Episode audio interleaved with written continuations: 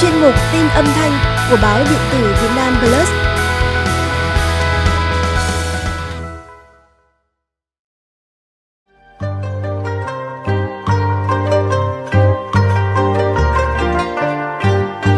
Tết Nguyên đán là lễ hội lớn nhất trong các lễ hội truyền thống Việt Nam từ ngàn đời nay.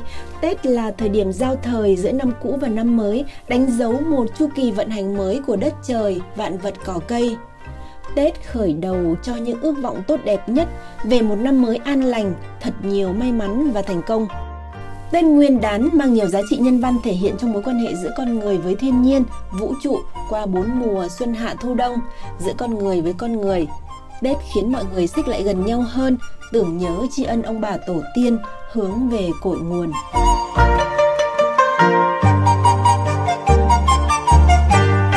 Cổ truyền của Việt Nam có nhiều phong tục lâu đời và được gìn giữ lưu truyền đến tận ngày nay.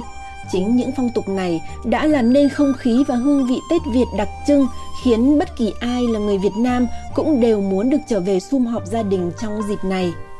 Cụm từ về quê ăn Tết đã trở thành thành ngữ chỉ cuộc hành hương của người Việt Nam xa quê trở về nguồn cội để tận hưởng và đón chào khoảnh khắc thiêng liêng nhất trong năm.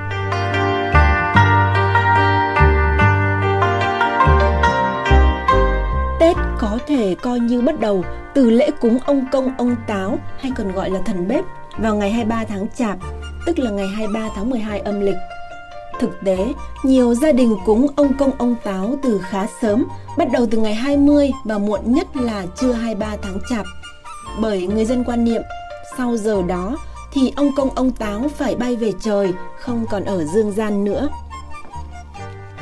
Lễ vật để cúng ông công ông táo ngoài nhang đèn, giấy tiền, hoa tươi, mầm ngũ quả, mầm lễ mặn thì không thể thiếu những bộ mũ áo cho ông công ông táo và cá chép để ông cưỡi về trời.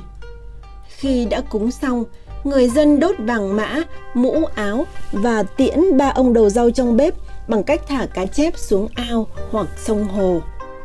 Sau khi tiện ông táo về trời, các gia đình sẽ tiến hành dọn dẹp, lau rửa lại ban thờ, rút tỉa chân hương bát nhang để đảm bảo không gian thờ cúng thanh tịnh, sạch sẽ nhất cho ông công ông táo trở về vào đêm 30.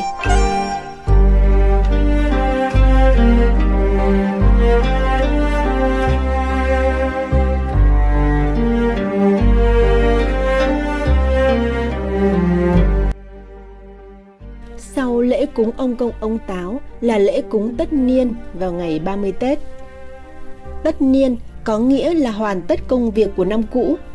Theo phong tục, đến thời điểm tất niên, mọi người đều thu xếp thanh toán hết nợ nần, xóa bỏ những xích mích trong năm cũ để hướng tới một năm mới thuận hòa hơn. Vào chiều 30 Tết, sau khi đã hoàn thành xong mọi công việc, gia đình chuẩn bị một mâm cơm cúng tổ tiên ông bà Cùng với bánh trưng xanh câu đối đỏ thì mâm ngũ quả không thể thiếu trên ban thờ của mỗi gia đình trong những ngày Tết. Không chỉ làm cho không gian cúng thêm ấm áp hài hòa rực rỡ, mâm ngũ quả còn thể hiện sinh động ý tưởng, triết lý, tín ngưỡng thẩm mỹ và là nơi gửi gắm ước nguyện của mỗi gia đình.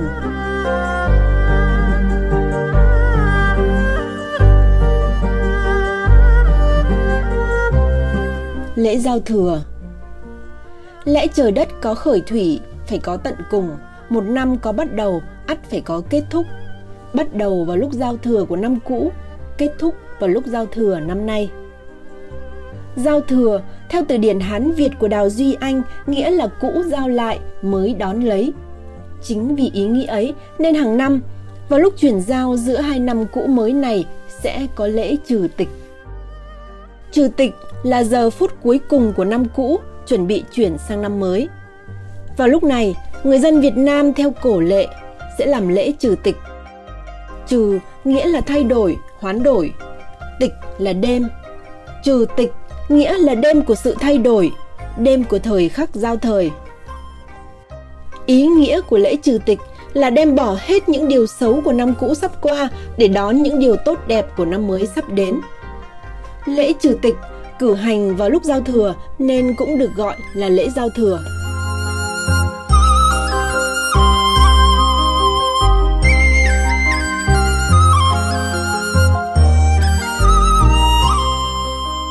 cúng giao thừa tại các đình miếu, các văn chỉ trong xóm cũng như tại tư gia. Bàn thờ giao thừa được thiết lập ở giữa trời. Một chiếc hương án được kê ra, trên có bình hương, hai ngọn đèn dầu hoặc hai ngọn nến. Lễ vật gồm chiếc thủ lợn hoặc con gà luộc, bánh trưng, mứt, kẹo, trầu cau, hoa quả, rượu nước và vàng mã, đôi khi lại có thêm chiếc mũ của đại vương hành khiển. Đến giờ trừ tịch, gia chủ ra khấn lễ, mọi người lễ theo, thành tâm cầu xin vị tân vương hành khiển phù hộ độ trì cho một năm nhiều may mắn. Ở các chùa cũng cúng giao thừa nhưng lễ vật là đồ chay.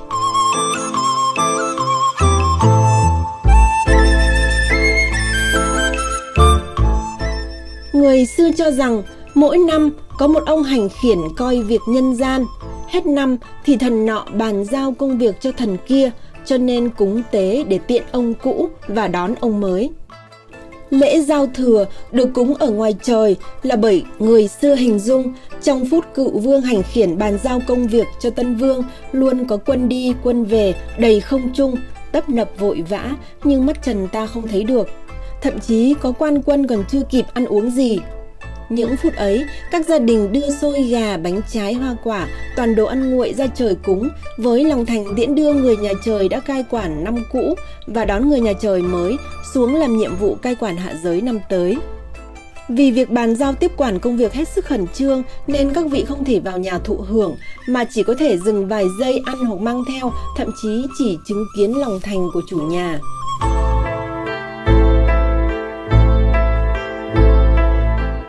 Lễ cúng thổ công. Sau khi cúng giao thừa, các gia chủ cũng cúng khấn thổ công, tức là vị thần cai quản ở trong nhà. Lễ vật cũng tương tự như lễ cúng giao thừa. Một số tục lệ trong đêm giao thừa. Sau khi làm lễ giao thừa vào đúng 12 giờ đêm, có những tục lệ riêng mà cho đến nay từ thôn quê đến thành thị vẫn còn nhiều người tôn trọng thực hiện đó là sau khi lễ giao thừa ở nhà xong, người dân sẽ đi lễ tại các đình chùa, miếu, điện để cầu phúc cầu may. Khi đi lễ, người ta xem giờ và hướng xuất hành, đi đúng hướng đúng giờ để gặp may mắn quanh năm. Khi đi lễ đình chùa miếu điện xong, người xưa có tục hái trước cửa đình cửa đền một cành cây xanh tươi gọi là cành lộc mang về, ngụ ý là lấy lộc của trời đất thần Phật ban cho. Cành lộc này được mang về cắm trước bàn thờ cho đến khi tàn khô.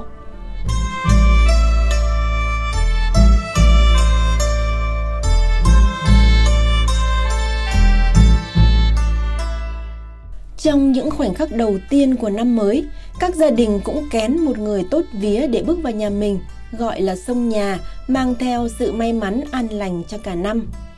Người xông nhà có thể là người trong nhà, có tuổi được xem là hợp vía với năm mới và chủ nhà. Người này ra khỏi nhà từ trước giờ trừ tịch. Sau lễ trừ tịch thì xin hương lộc hoặc hái cành lộc ở đình chùa mang về. Lúc trở về thì đã sang năm mới và tự xông nhà cho gia đình mình mang lại sự tốt đẹp quanh năm. Nếu không có người nhà hợp tuổi, người ta phải nhờ người khác tốt vía để sớm ngày mùng 1 đến sông nhà trước khi có khách tới chúc Tết. Lễ cúng tân niên Mùng 1 Tết, ngày đầu tiên của năm mới là ngày đặc biệt quan trọng. Bữa cơm cúng sáng mùng 1 là cúng nguyên đán, cúng chiều gọi là cúng tịch điện. Cỗ cúng có thể mặn hoặc chay tùy theo phong tục từng gia đình. Nhà nào có thờ Phật thì bắt buộc phải chuẩn bị mâm cơm cúng chay dâng Phật. Các món trong mâm cỗ mặn cũng được tùy biến theo điều kiện của từng gia đình nhưng không thể thiếu các món ăn cơ bản ngày Tết là bánh trưng, xôi, gà, giò, thịt lợn. Ngày mùng 1 Tết kiêng sát sinh nên gà sẽ được làm thịt từ hôm trước. Trong lễ cúng, gia chủ cảm ơn công đức trời bể của tổ tiên và mời tổ tiên về thụ lễ. Sau khi cúng xong, con cháu thụ lộc tổ tiên rồi mới đi chúc Tết thăm thú họ hàng bạn bè.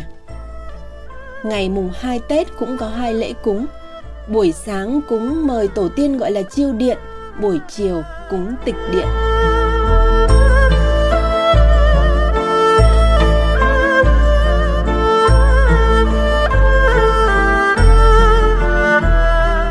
Lễ cúng tiễn ông bà hay còn gọi là lễ hóa vàng Người Việt xưa quan niệm ăn Tết 3 ngày nên ngày mùng 3 thường là ngày cuối cùng của Tết.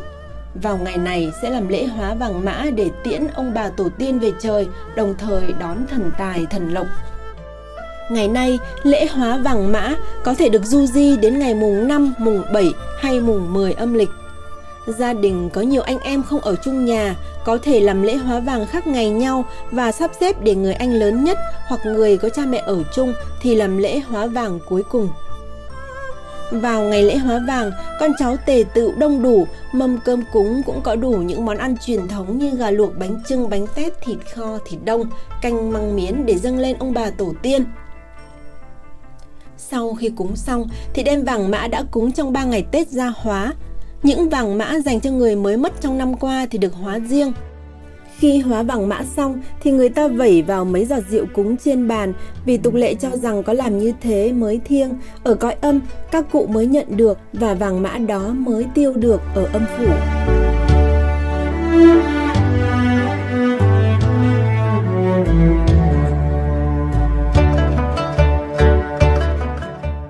Rằm tháng riêng hay còn gọi là Tết Nguyên Tiêu là đêm rằm đầu tiên của năm mới. Lễ hội trăng tròn bắt đầu từ giữa đêm 14, đêm trước trăng rằm và chọn ngày 15, ngày rằm cho đến nửa đêm 15, đêm trăng rằm của tháng riêng âm lịch. Trước đây, lễ rằm tháng riêng còn được gọi là Tết muộn bởi những gia đình khá giả sẽ tiếp tục ăn Tết và chơi mai đào nở muộn.